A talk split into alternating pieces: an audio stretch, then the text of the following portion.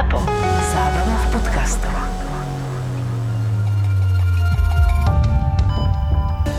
A teraz už nám podpisoval papiere, že ide domov, starší pán, oslábla mu ruka, bol taký zmetený, potom sa to zlepšilo, u nás bol dobrý. A teraz, jak držal to pero, tak ho len držal a pozerá na mňa.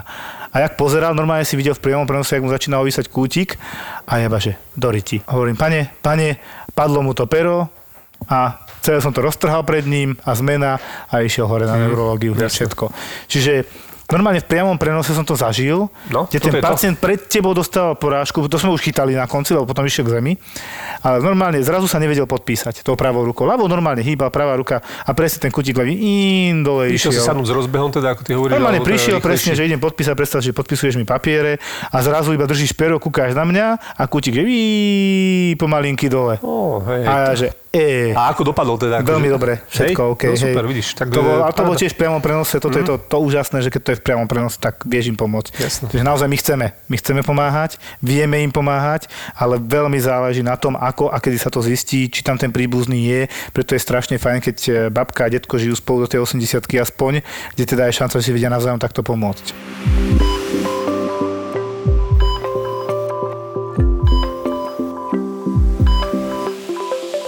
Doviezli záchranári tridsaťosemročnú mladú uh-huh. babu a priviezli ju v podstate ako tetániu. Hej. Tá anamnéza od toho manžela taká, že on v podstate s ňou ani nebol, ona kúpala uh, deti. Potom proste nejak za ním prišla úplne vytresená, vyklepaná, fakt v nejakom takom hysterickom záchvate, akože kvázi, ale ona nejak nerozprávala, proste bola taká ako keby koktala. Hej. Že bola zvláštna, bola čudná, on hneď volal sanitku. Vážne to vyzeralo také, ako niekedy voláme, že to naše, že F. Áno, Evko. No, Evková diagnoza. Taká hysterická, myslím, myslím, možná tetánia, no. Hyperventilácia, ale, ale bolo to také zvláštne. Ako pozerala som na tú mladú babu a ja neviem, človek už keď aj slúži na tom urgente a fakt sa premelie to kvantum ľudí, tak nejak už aj od tých dvier človek vidí, že toto je taký typ pacienta, to je taký typ pacienta. Samozrejme, že som si zavolala toho manžela, lebo tá anamnéza, keďže ona fakt, ako ona sa triasla, plakala a v podstate koktala, nevedela mi nič povedať, tak on mi povedal také tie základné informácie, tiež bol chudačisko vystresovaný. Takže tam boli dvaja vystresovaní, hej. Mm. Bolo to fakt také zvláštne, také ako netypické, ale také hneď som ju orientačne neurologicky vyšetrila a nebolo na nej nič. Okrem toho, čo som videla, nebolo nič, hej. No, ale tá reč už automaticky, to nebolo takéto ako dysartria, hej, zlá artikulácia alebo nejaké tie iné tie poruchy, hej. Mm-hmm. Také tiež typické, toto bolo také niečo atypické, hej. No ale tak proste dobre, tak som si sadla, pôjde určite na to cé té. Však mladá osoba, je to tak, nemôže človek stigmatizovať, hej, ich...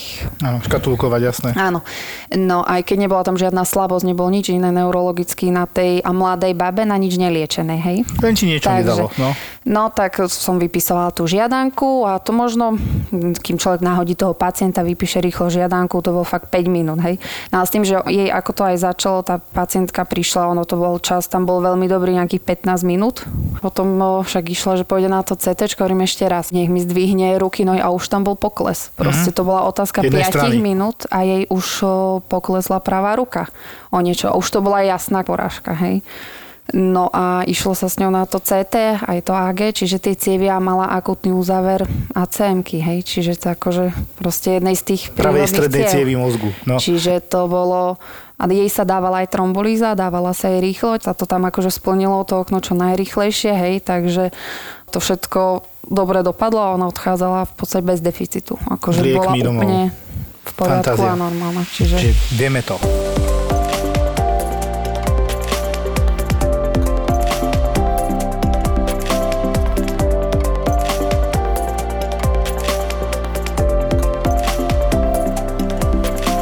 No Filipko, dneska som si dovolil zase prizvať nejakú krásnu kolegyňu.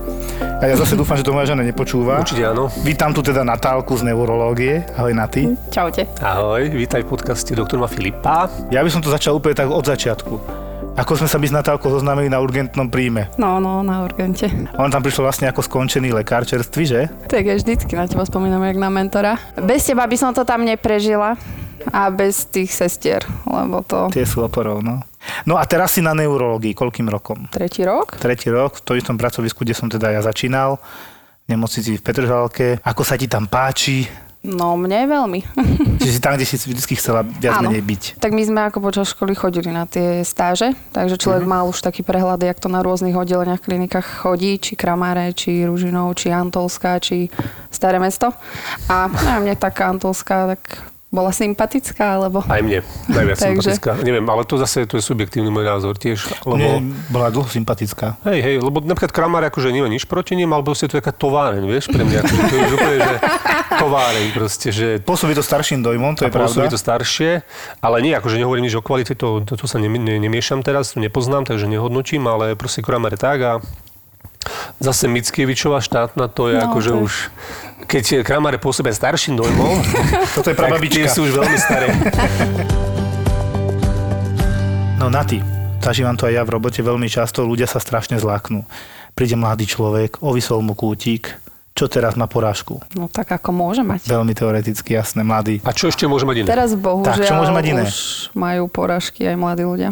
To je ako smutné, ale je, je. Už aj po tridsiatke. A sú to úplne to... zdraví ľudia, alebo sú to fajčiari, obeznejší? No, uh, uh, akože tak sú aj obeznejší niektorí, aj fajčiari, ale sú aj takí, že zdraví. A vo väčšine oni že sú na nič neliečení. Ale tak zväčša tam budú nejaké trombofilné stavy, alebo proste taká tá genetika, takže to sa potom zisťuje, hej. Uh-huh. Že v podstate majú niečo, o čom nevedia, že majú. Čiže no, nejakú, ale... nejakú poruchu zrážania krvi jednoducho? No, no, takže... Ale je to také, že už, už aj v mladšom veku už to nie je také, že tá porážka sa týka iba sedemdesiat plus. Plus. No ja mám tuto taký príklad, mi na Instagram napísal jeden pán, ale z Dánska. Ja som sa potešil, lebo totiž to pointa tam bola, že do tridsať minút už bolo podanie liečby, tak som akože... Krásne. Mi napísal, tak ak to môžem prečítať, že mám tridsaťtri rokov, dostal som mozgovú príhodu. Mal som šťastie, že som nespala, manželka bola doma, volala sto dvanásť a er zet péčka bola u nás asi do troch minút. Záchranár dal také bežné otázky, čo cítim, čo nie, krátka diagnostika. Pri nakladaní do sanitky sa hlásil operačnému, že napriek nízkému veku podozrenie na mozgovú príhodu a ten ich e, poslal rovno do univerzitnej nemocnice a keď sme dorazili do, tak rovno do výťahu cé té sken ma už čakali s neurologom a hneď po skene medikamenty na rozpustenie zrazeniny. Odkedy sa mi to stalo po podaní liečby, tak odhadom tridsať minút. Dobre, pozdravujem. A ešte by som chcel vedieť záver, zlepšilo sa mu stav ten čo? Áno, áno. Čiže komplet, bez problémov, komplet vyliečený. Áno, áno, áno, áno. Víš, takto by sme by to, sme páči, to, to bol taký akože wow. Takto by sme to chceli, aby to fungovalo a je to prekrásny príklad toho, hej. Keď sme my šťastní, pacient je šťastný a všetko funguje ako má. A tak to je o tom celom manažmente. Ale začína to kde? Na začiatku. Teraz začína to, to už nemôže to vlastne ale nikde byť chyba. Hlavne to začína doma. Doma, presne. Doma to začína. Tá manželka bola zrovna hore. Všímala si toho muža, asi ho ľúbi. Vieš, ako to býva. Niekedy to je v tom najlepšom, jasné. Ale aj to, že vieš, ak to bolo houseovine, že si nevšimli za pol roka, že je žltý alebo čo. Áno, áno. To sa inak deje aj u nás. Všetko to vlastne klapalo od začiatku, že nebola tam žiadna chyba. Tej skladačke, keď robíš asi jednu chybu, niekto zaváha, napríklad sanitke, tak už je problém no. asi. Už sa to nádrž, ale už, už doma to začína. No, lebo veľa pacientov na, bohužiaľ na, chodí takých, že uh, povedia, mám slabé pravostranné končatiny napríklad, ale že idem spať, lebo tak a potom dojdu ráno, že, že no nevyspal. Myslel som si, že sa vyspím z toho. No, on ano, sa nevyspal. My už potom sme ne. strašne limitovaní, lebo jasne. To ruky zviazané my nemáme už čo robiť. Tam vlastne je do koľkých hodín sa musí podať tá? Trombolíza, ono je to štyri a pol hodina, tam sú rôzne tie indikácie a kontraindikácie. Teda čiže za ideálnych okolností do štyri a pol hodín. Uh, no to áno, lenže tam je to, tam fakt sú tie kontraindikácie, lebo to je...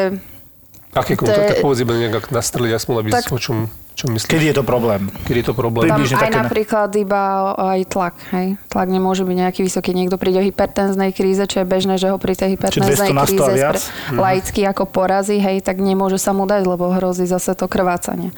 Zase keď aj koagulačné parametre sú, hej. Aj samotná hyperglykémia vysoká, tak no, je tiež kontraindikáciou, rôzne nejaké krvácanie, nádorové operácie, ochorenia. Áno, nádorové ochorenia, takže to, tam je fakt veľa tých kontraindikácií. Čiže by ste slušne vyhodnotiť nejaký skorovací no. systém no í zet es? Tam ten benefit versus riziko, no. Lebo benefit, aby človek jasný. Neurobil zase viac škody ako úžitku, no. A tam aj to níha je zaký, je ten toto je, toto je pre... deficit. Toto je vlastne to, nie, že ty keď, aby si ľudia, že teraz, že ja som to tak počula, že takto mi to mali podať, nepodali mi to, tak aby ľudia aj vedeli, že prečo, že prečo? To nepodajú. Nielen tak. Naozaj tam je vždy to je veľa tých premených, ako to ja rád hovorím. Čo ano, ľudia fakt ano. nevedia, hej? No oni si ľudia si myslia, že vlastne tá látka ako keby priamo účinkuje, že iba na tú cievu, hej, kde je tá zrazenina. Oni si to nejako neuvedomujú, že ono sa to podá systémom, dá sa to do tej žily a jednoducho to rozpúšťa tú krv všade. všade. Mm-hmm. Takže to nie je len, že mi to rozpustí tú zrazeninu v tom mozgu. A zase, aj keď ten trombus, tá krvná zrazenia je veľká, tak uh, to tiež nejaká tá trombolíza, hej, to nerozpustí celé, preto je tam aj tá spolupráca s tými intervenčnými radiológmi, hej. No to je kto? Vysvetlí to túto laikom. To sú tí úžasní ľudia, ktorí vedia vysať tie krvné zrazeniny. Priamo z cievy, ktorá je v mozgu. Áno. Krásne. A keď je zase veľmi že zúžená, tak tam dajú ten stent. Čiže spolupracujete, všetko to funguje, áno. Vrtuľníky lietajú a tak, nie? Ono je to fakt individuálne. To neviem, ako od vás, od nás lietajú už vrtuľníky väčšinou. Tak my primárom. Zase, ich máme blízko, takže. My sme trošku ďalej, no to je pravda. No. No a stále to začína celé tam, ako keď Natálka už si podľa mňa robila a podľa mňa si tam možno, že bola aj pritom niekde, nie priamo, ale bola si určite v robote, keď mi došiel pán, odoslaný od obvodného lekára, že týždeň ťahá za sebou pravú nohu a nevie dobre pracovať s pravou rukou. Obom nám je jasné, že teda asi prekonal buď príhodu, alebo niečo v tom mozgu vľavo bude. A to je presne ten problém, že po tom týždni už fakt môžeme len fúkať hrášok na stole, že už nič neurobíme. A tamto začína, že všetka tá šanca a reálna šanca byť e, tzv. ad integrum úplne dokonale vyšetrený a, do, a dokonale vyliečený, začína u toho pacienta doma. Proste keď to bude alebo nebude riešenie, že ovisol mi kutík, slabá pravá strana, že nevadí, počkám. Vyspím sa z toho, Vyspím sa z toho hey, počkám. To je chyba. chyba. Úplne najväčšia. Pri tom, pri tejto konkrétnej veci. A začal som tú otázku úplne inak. Mám ovisnutý kutík, či mám porážku. S veľkou pravde, pravdepodobnosťou na tým hádam opraví, keby to bolo inak. Keď mám poklesnutý kutík vľavo, ale aj oko neviem zavrieť vľavo a celé to je ako keby také odumretá tá ľavá strana tvárového nervu, tak sa nemusím asi jednoznačne báť, že to bude sto percent porážka. Tak sto percent nie. Tak. Že skôr to môže byť nie porážka podľa tohto. Aspoň ja si to tak pamätám, že keď príde mladý človek, asi mám porážku a zdvihne ruky, nohy. To čo, akože ofúklo tedy to? Áno, môže byť. Jedna z možností je, že ti fakt ofúkne tvárový nerv, áno, tvárový čo je nerv. Vlastne periférna záležitosť mimo mozgu a tým pádom uh, tiež je poškodený ten nerv a tam má tendenciu skorej úprave s rehabilitáciou, liekmi a tak ďalej, kdežto pri porážke. Ale tam tiež musíš nejak reagovať rýchlo, alebo tam to už je. Myslím si, že tam to nie je také, tam nie je tak veľmi ten čas. Samozrejme nepočká s tým dva týždne. Ako tie kortikoidy, čo sa dávajú, tak tie sa dávajú takže do tých sedemdesiatdva hodín. Ono mm-hmm, zase no. je aj tam ten čas rozhodujúci. Tam by tiež mali čo najskôr dojsť, lebo keď tam dojde vlastne k tomu opuchu a tlačí to. Áno, sekundárne to blíži. No. Tiež nedokrvenia, alebo to poškodzuje ten nerv, takže skrz tej rehabilitácie do budúcna. Lebo hlavne tých ľudí ukludniš, nejde o porážku, kľud, zavoláme neurologa, toto vyzerá na periférnu, ale on si vás ešte pozrie.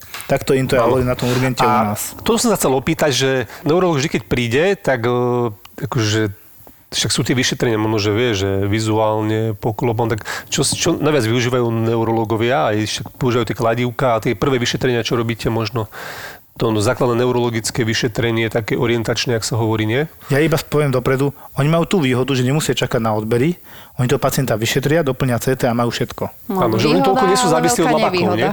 Výhoda zároveň nevýhoda, a potom zistia nejaký zápal, ktorý spôsobil ten stav a už sme rade my internisti, no. Tá neurológia je oproti tým niektorým iným, aj napríklad tomu internému, taký ano. Ten iný odbor, lebo v podstate my môžeme mať aj negatívne cé té a ten pacient stále môže tú porážku mať. Zatiaľ čo, keď napríklad internista dá si odobrať troponín, hej, ano. Pozrie é ká gé, je tam zvýšený, hej, ten troponín, je tam tá dynamika, sú zmeny na é ká gé, ktoré tiež môžu, nemusia byť hneď, alebo, ale proste i sú tam tie dôkazy. Tiež také, že tie výfary tiež taký, nie, že klamlivý práve, že. Ale máš to tam proste, hej. Áno, ale keď mám nápku, čo patrí do á ká es, akútny koronárny syndrom podobný infarktu, hej, povedzme takto, v jednoduchosti, tak keď má typické bolesti, nemusí mať troponín pozitívne a obchatú cievu má. Len tam nestabilný plat, to je komplikované, už som pokročil predsa len aj ja a tam je to vyslovene už na takej tej skúsenosti toho doktora. Doktora. Že či to cíti, že by to mohol byť infarkt alebo nie. Je to bežné? Je to zriedkavé, tak no. ako je asi zriedkavé, keď má infarkt mladý človek dvadsaťročný, tak toto je tiež zriedkavé, ale, ale deje sa to. Takzvaná nestabilná angína pectoris, to čo spievajú veľa, že angína pectoris, hej. To je v podstate bolesť na hrudníku, ktorá je zjavne zo srdiečka, typická, ale tá nestabilná angína pectoris, to je taký strašiak nás, lebo viac menej zo začiatku, než robíme ďalšie vyšetrenia, ktoré trvajú nejaký čas, to je vyslovene na, na tej skúsenosti toho doktora, na jeho schopnostiach. Či tomu verí, že ju môže mať, alebo nie. Už sa mi dvakrát, trikrát minimálne oplatilo, že som na to myslel, mám toho pána jedného stále v hlave, čo mal negatívne troponiny, to sú tie skrvy testy a strašné bolesti mal na hrudníku a v Nitre, keď som volal do kardiocentra, mi povedali, vylúčte embóliu, vylúčil som, vylúčte, či nemá aneurizmu disekujúcu, akože mu trhá cievu s prepáčením v jednoduchosti na hrudníku, hrudnú cievu a aortu, tak nech to vylúčim, vylúčil som. A už keď tam bol päť hodín a stále som mu nevedel pomôcť a už som mu dal pomaly naozaj celú lekárničku na urgentnom príjme od bolesti, stále mal bolesti, tak nedalo mi to a potom som povedal takú sprostú vetu, ja to poviem nahlas a pani primárka tam rozmýšľala, či ho zobrať, či nie. Ja hovorím, pani primárka, keď som sa tu s ním doteraz jebal päť hodín, tak mi ho zoberete. Dobre? A ten tropoň stále nebol vyšší? Áno, prvý bol tých... sedem, dva, tridsaťjeden, čo je stále negatívne. Po štyroch hodinách, hej, štyri hodiny bol rozdiel. päť hodín som tam mal, vylúčil som embóliu do plúc, vylúčil som disekujúcu hrudnú aneurizmu a teda ostalo mi len to, že pacient sa má zle. Ale nejakú dynamiku si tam mal. V podstate, hej, ale on mi povedal, že to je stále negatívne, to mm-hmm. je pravda. Ale som mi povedal, že dobre, keď to bude nestabilka, čo potom? Tak ho zobrala ráno na druhý deň, keď mi končila služba, mi volá naspäť. Pán doktor, iba vám chcem povedať, mali ste pravdu, upchaté mal tri cievy. Bolo mi ľúto, že to samozrejme mal, bol som rád, že som na tom myslel a pretlačil som ho tam, lebo to, čo mi potom povedala, bolo, že zjavne by potom asi umrel bez toho zákroku. No a teraz tento čo sa bolo, zachránili ho, hej? Alebo... Zachránili ho, jasné. Potom ešte za mňou prišiel, nikomu inému už nechcel veriť, len mne, lebo ja som mu to od začiatku tvrdil. A fakt tam to vyzeral, hej. Ten mm. pacient vyzeral, že má hrozné bolesti, vyžarovalo mu to do tej ľavej ruky, do krku, vracal mi tam, schv- spotený, schvátený. Ty si veril tomu infarktu a ten na tom telefóne ho nevidí. Ja áno. Ja jej to môžem povedať, on si môže myslieť, trošku zveličuje, tak ona nevie, ako ja vyzerám, koľko robím. To je to vizuálne vyšetrenie, hej, že vidíš to, alebo ako treba to, toho pacienta vedieť. To je tá klinika. To je tá klinika. To je najdôležitejšia. Pred rozhovorom sme sa bavili presne o tom, že tá klinika je všetko. No, tie zobrazovacie vyšetrenia, tie labáky. Také pomocné majú byť presne. Áno, no, presne majú byť pomocné. Ale keď ten neurolog nevidí, ale analýza a klinika samotná, to vyšetrenie, to je to, čo je podstatné. To je presne to, že príde človek, že myslí si, že má porážku, príde neurolog, vyšetrí ho, je tam aj to oko, aj ten kútik, ale rukami, nohami hýbe a už ten neurolog vtedy vie, že na osemdesiat až deväťdesiat percent toto nebude asi porážka, ale pre istotu to rieši ďalej. A, ale už vtedy to približne, a to je to percento. To cé téčko už je zase len doplňujúce vyšetrenie pomocné, ale vďaka tomu neurologovi sa to pohne ďalej tým alebo tým smerom. O tom toto je. Teda buď teraz zabraj tá rodina, alebo ano. Sa mu to našťastie, alebo šťastie, nešťastie stane v robote, čo sa stalo u nás na... Na urgente. Siemu sa to stalo nášmu sanitárovi, Igorkovi, super chalan. Igor, pamätáš si? Áno. On chudák už asi rok hovoril, že už, už, už je do dôchodku za dva mesiace, za mesiac, za dva mesiace nejak to mal asi blbo vyspočítané, viditeľne, lebo asi rok alebo dva to hovoril pri sám.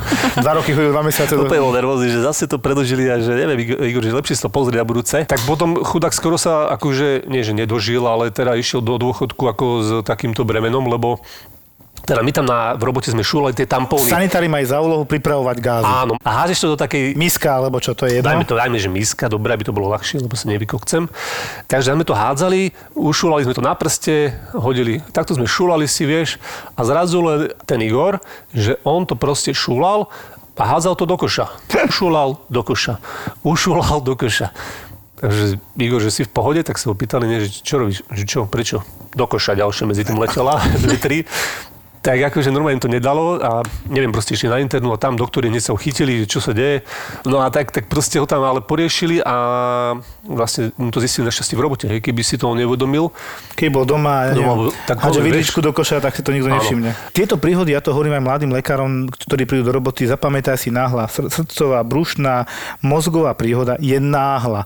Čo to znamená náhla? No s prepáčením zo sekundy na sekundu ťa vypne nejakým spôsobom. Buď príde tá bolesť na hrudníku, alebo bolesť brucha náhla, brušná príhoda, alebo teda mozgová príhoda v tom, že ti vypne nejakú mozgovú funkciu náhle, z ničoho nič. Typické napríklad bezvedomie.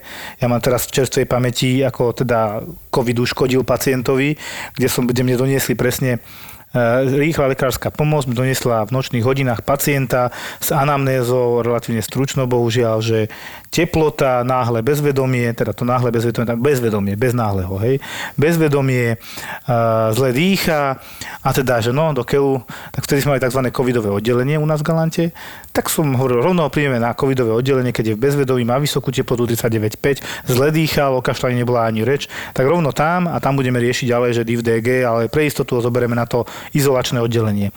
Tam som si ho vyšetroval, robil ďalšie vyšetrenia, rentgeny som doplňal, bola tam ne, bol tam zápal plúc, ale vyzeralo to už teda podľa mojich skúseností, ako keď vdýchnete potravu, alebo keď vraciate a vdýchnete to, čo máte vyzvracať, hej? Takzvaná aspirácia. No a to som tam videl vpravo, presne tam, kde to má byť. A nedalo mi to a potom som si položil základnú otázku, ale prečo je stále v bezvedomí? Tak potom som pátral, ešte volal som zase doktorke zo záchranky, že ona mu dala aj niečo na uvoľnenie, na ukludnenie. Bohužiaľ pod rúškou som našiel kopec zvratiek, aj to sme čistili. A trvalo to, ako prizná sa pár hodín, čo som okolo neho skákal a nedalo mi to, nakoniec si hovorím, no dobre, kašlem na to, ja ho zoberiem na cé téčko, čo keď má porážku kmeňovú takzvanú, ktorá je takto, že v bezvedomí príde pacient a tam môže byť tiež teplota nereagujúca na podané lieky, on nereagoval, išli sme. Tak ideme na cé téčko, bohužiaľ nejaké tri hodiny ráno, alebo tak nejak bolo, zobudil som mladú doktorku na cé téčku, hovorím jej, pani doktorka, chcel by som vylúčiť toto. Dobre, však urobíme najskôr natív a uvidíme, či tam není krvácanie alebo niečo. Urobili sme normálne cé téčko, bez kontrastného vyšetrenia, nič moc tam není a ona mi hovorí, trváte aj na tom podaní kontrastnej látky a vyšetrení ciev? Hovorím, áno, trvám, lebo chcem to vylúčiť, lebo ja si neviem vysvetliť, prečo je v bezvedomí. Keby aj mal zápal plúc, nevysvetľuje to bezvedomie. Keď aj vracal a vdýchol, stále to nevysvetľuje bezvedomie, skôr to apeluje na to, že v bezvedomí to dýchol. Tak urobila a potom mi volá, máte pravdu, ktoré je to tam. Takzvaná kmeňová porážka. To je proste, že jedna z hlavných ciev, ktorá vyživuje to najhlavnejšie centrum mozgu, takzvaná brána do vedomia, tak tam to bolo upchaté, ale už sa nedal v podstate z našeho pohľadu, to sme stratili veľa času. Je to, je to trošku problém a najvtipnejšie alebo najsmutnejšie by som skôr povedal ráno bolo, keď mi volá jeho brat a prvá veta, čo mi povedal do telefónu, tak čo, jeblo ho? A skoro s prepáčením jeblo mňa. Keď mi toto povedal, bo on to tak tušil, ako keby ten brat, že z plného drevia videl, že s bratom sa rozprávam okolo obeda a zrazu večer je takýto divný a bezvedomý a nekomunikuje, do tej teplotu nemal, nekašľal, mm-hmm. túto informáciu som ja nemal, tak toto dopadlo. A dá sa také, napríklad takáto tiež rozdýchať, rozchodiť, keby tam bolo tiež to časové okno splnené, takáto veľká porážka? Natálka, možno to ská pre teba? Tak tam nastupujú tí intervenční hlavne, ale... To... Šanca je ale strašne ale je malá. To, to je strašne rýchle. To veľké, pravdepodobne by to skončilo rovnako, lebo tamto okno bolo veľké. Ten brat s ním komunikoval po obede a bavíme sa o tom, že keby sa jedná to do pol hodiny, do pol hodiny keby. Tak sa môžeme baviť, ale to by musel mať to šťastie, čo mal ten tvoj s tou manželkou. Áno. Nemusíš toho komentovať, čo bolo predtým, ale podstatné je, že proste pacientka vyšetrená a iba obyčajná chrbtica, ale že to dopadlo úplne inak. Ako ťa to napadlo? Ideš? Tak uh, nie je liska, hej. Opíš nám to, ako, ako to bolo. Ako liska, alebo lumbago, ako lumbago, že tá bolesť krížov. To som bola na urgente, keď som Aha, slúžila. Dobre. No, lebo však uh, bývajú aj také tie, nie že obyčajné bolesti krížov, ale v podstate také, čo za tým nič nie je, iba tá bolesť krížov, nejaký, hej. Nie, asi, no, či, takéto také. Obyčajné seknutie, hej, ktorá aj prejde, potom už, keď vlastne to vyžaruje do tej nohy a voláme to ako tá liska, hej, tak potom sa aj sleduje, či vlastne my hlavne pozeráme, čo, či má aj ten pacient deficit, hej, buď tá je tam porucha, buď senzitívna, tá citlivosť, nejaké mravenčenie, menej cíti, viac mm-hmm. cíti, alebo obyčajný podnet cíti bolestivo, hej, proste to nie je tam normálna tá citlivosť, alebo je tam, čo je ešte horšie, akože tá porucha tej motoriky, ako tá slabosť, no. To prišla vlastne pacientka, ktorá tak opakovane akože chodila tiež s tou bolesťou v krížoch, s vyžarovaním. Takže ona keď prišla, prišla tou záchrankou, tak už no nevyzerala ako obyčajné kríže, hej, keď bolia. Proste na pohľad bola, bola aj schvátenejšia, nielen pre bolesť, ale celkovo. Taká celkovo bola schvátená. Takže to je taký ten pacient, ktorý aj keď dojde s tou bolesťou krížov, si určite zaslúžuje tie odbery. No a pýtať sa tak cieľene fakt už, lebo tí pacienti sú takí, oni aj nepovedia veľakrát. Mm, oni aj, oni musí aj, s nich vypačiť, hej. Treba, to, treba sa ich cieľene pýtať. Ako no. Človek to nemôže mať za zle, lebo keď raz to nie sú zdravotníci, nemajú... Nevedia, čo je dôležité možno. V tom v tomto prípade... Nevedia, čo je dôležité povedať, hej. Áno, áno. Ale od toho sme tu my, ako nemôžeme sa spoliehať zase na to, že však pacient mi to nepovedal. Mnohí sú aj takí, že ešte aj negujú, hej, že to... aj záporu, popierajú, nechcú ísť do tej nemocnice, bagatelizujú, hej. Mala aj poruchu tých sfinkterov, hej, čo sa týkalo ako ovládania močenia. Moču, rozumiem. Ešte aj to mala a plus tým, jak bola aj schvátená, bolo vidno, že tam boli aj nejaké teploty, mm-hmm. takže ktoré ona aj na prvýkrát úplne znegovala, že ich nemá a nemala a potom možno na tretí raz proste, čo sa človek fakt pýtal, tak áno, áno, mala som a boli z toho vysoké teploty, hej. Nakoniec. Tie odbery aj vyzerali, jak vyzerali, tam ten zápalový syndrom a to cé er pé, ktoré normálne, ten zápalový marker je do päť, mala päťsto. Čiže do päť má byť a mala päťsto. Super. A išla na vlastne cé té aj tej chrbtice a bol tam absces. Čiže bučina s hnisom. Áno, čiže rovno chrbticu. Išla na neurochirurgiu. Takže... Tak, mm-hmm. Čiže ako, mohla, nie je tá bolesť kríža ako bolesť krížov. To je to, že treba toho pacienta tak pozerať tak celkovo. Komplexne. Takže, komplexne a, ty, no. A tam je to rozhodujúce, že on ti presne povie, že nie, nemá, ale ty vidíš, že niečo ti nesedí a ty sa musíš stále ďalej pýtať, pýtať a možno, že obkľúkov zase na tú prísť, na tú odpoveď a povie ti to už inak, nie? A už... Za to ja si na svojich lekárov z urgentu nedám, lebo toto oni majú v krvi, že povie, že nepije, ale, ale no... Ja, no, taký, ty. Ja mám zase takú dobrú fintu na týchto, čo nepijú. Mne sa za to každý chichúňa. Uh, že ako veľakrát, však nám to aj tie odbery povedia, hej. Jednak no, to aj vidíme na tom pacientovi. Enzym pravdy. Uh, a potom máme tie enzymy a vidíme to. Mňa to tak baví, keď človek sa ich spýta, oni nie, ja nepijem, nepijem, dobre, že nie úplne nejaký abstinent. A mňa to baví proste, akože potom už keď som si istá, že fakt, že akože áno, mm-hmm. pije, lebo však sú aj takí v obleku, čo nevyzerajú na to, hej. No ale proste tie labáky nekl- tak ja nezvyknem potom tak s takým tým úplným vážnym proste poker faceom povedať, že no ale ja vám teraz idem dať tú infúziu a vy keď mi poviete, že vy ako nepijete, tak ako dobre, ale to vám dám také lieky do tej infúzie. No, z rizikom sa môže niečo stať, áno, hej? Môže sa niečo stať, prípadne, že vy fakt ako pijete, tak potom tri štvrtina z nich už tak zrazu precitne, ale tak ako jedno si pivko. A... jedno pivko, päť minút dozadu. Potom už je z toho aj vodka, potom niektorí skončia pri litri, hej.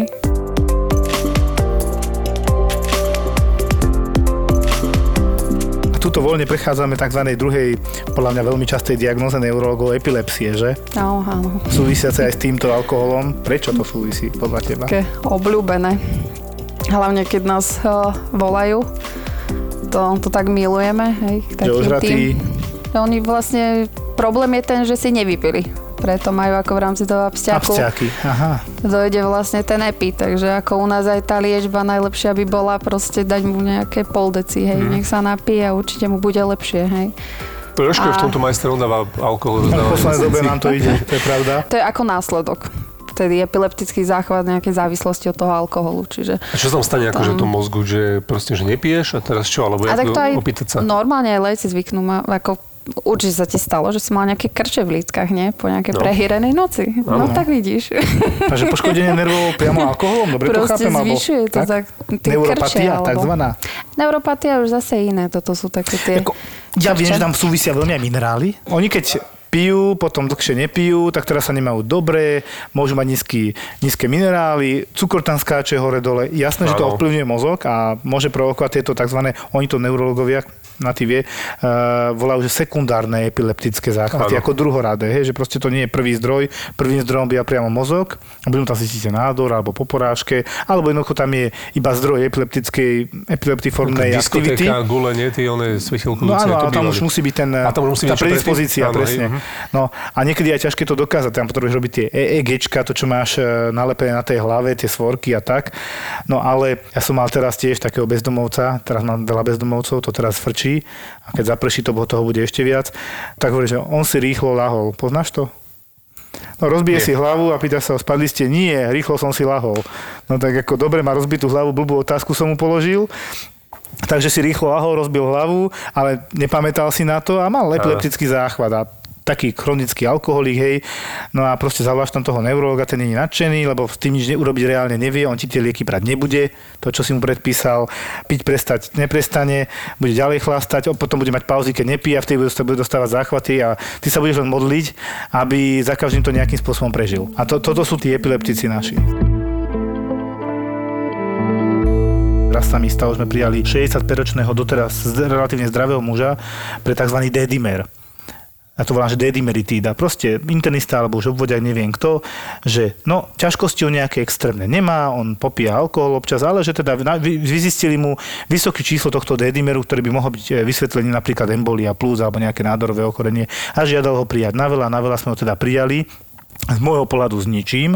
Vtipné a smutné nakoniec bolo, že ten D-dimer kontrolný bol úplne negatívny a bola to chyba vyšetrenia laboratórneho, lebo si ale... musíme uvedomiť, že áno, tento D-dimer, keď zoberieme z takvané zožily tak, že to praskne aj tá modrina, tak on je vysoký, lebo on je vlastne degradačný produkt fibrinogénu. Nechcem byť moc odborný, v rýchlosti a v jednoduchosti tam, kde je modrina, tam, kde je zrazenina, tam je vysoký D-dimer. Mm-hmm, ten D-dimer proste niekto nedáva dokopy s klinikou, ale len má výsledok a zlákne sa ho. Áno, proste, lebo ten D-dimer je taký strašiak troška. Áno, trošku povedzme, strašiak, hej. D-dimer môže teda povedať, povedať, že máte embóliu, máte proste veľa vecí. Ja to poviem takto. No?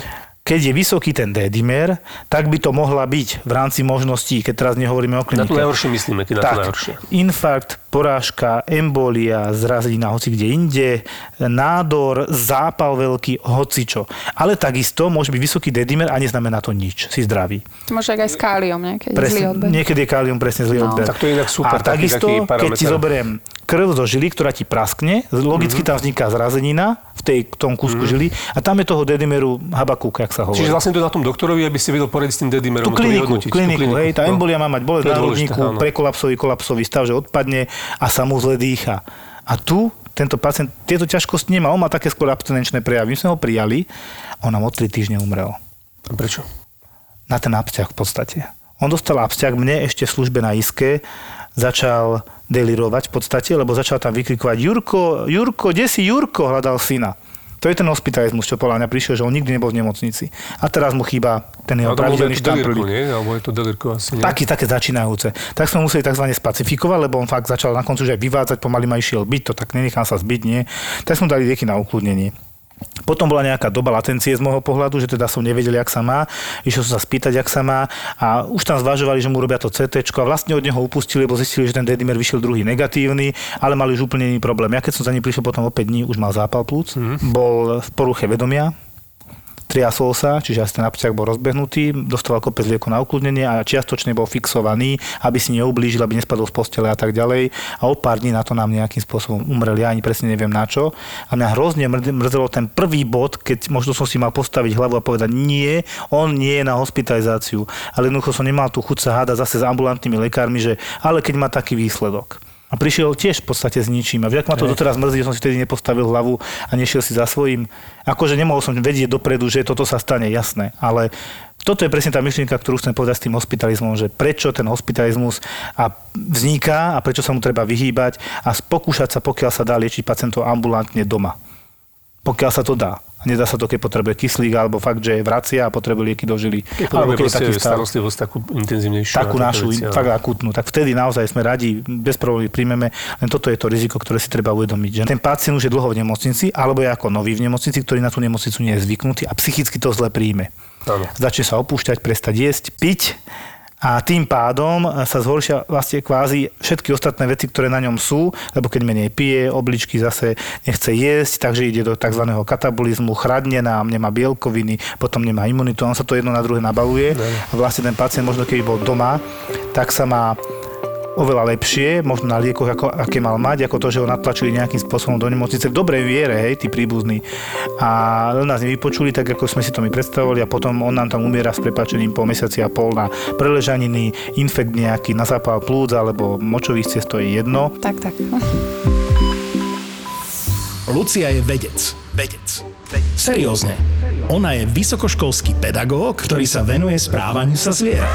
Napríklad o slonovi ázijskom, pričom na jeden šup môže vylúčiť až jedenásť litrov moču. Čiže za dvadsaťštyri hodín by to bolo vyše stopäťdesiat litrov, čo môžeme prirovnať k situácii, ktorá nastane pri rozbití kanalizačného potrubia. No a v tomto podcaste vám dokáže, že aj so serióznou vedou môže byť zábava. Viaceré druhy sa však musia zaobísť bez penisu a techtle-mechtle stvárajú inak. My sme ZAPO. ZAPO. Zábava v podcastoch. A radi by sme vám predstavili Lucín podcast Všetko, čo ste chceli vedieť o zvieratách. Aj medzi zvieratami nájdeme druhy holdujúce psychotropným látkam, ale vypustiť ducha z fľaše ktorýmkoľvek z uvedených spôsobov vám neodporúčam. Hej, všetko, čo ste chceli vedieť o zvieratách, ale hanbili ste sa na to opýtať. Viem. Dlhý názov. Ale keď napíšete do search okienka v Spotify alebo Apple Podcasts kľúčové slovo, čiže všetko, všetko, tak určite nájdete hlavu šimpanza a to bude on. Ten Lucín podcast. Všetko, čo ste vždy chceli vedieť o zvieratách. ZAPO.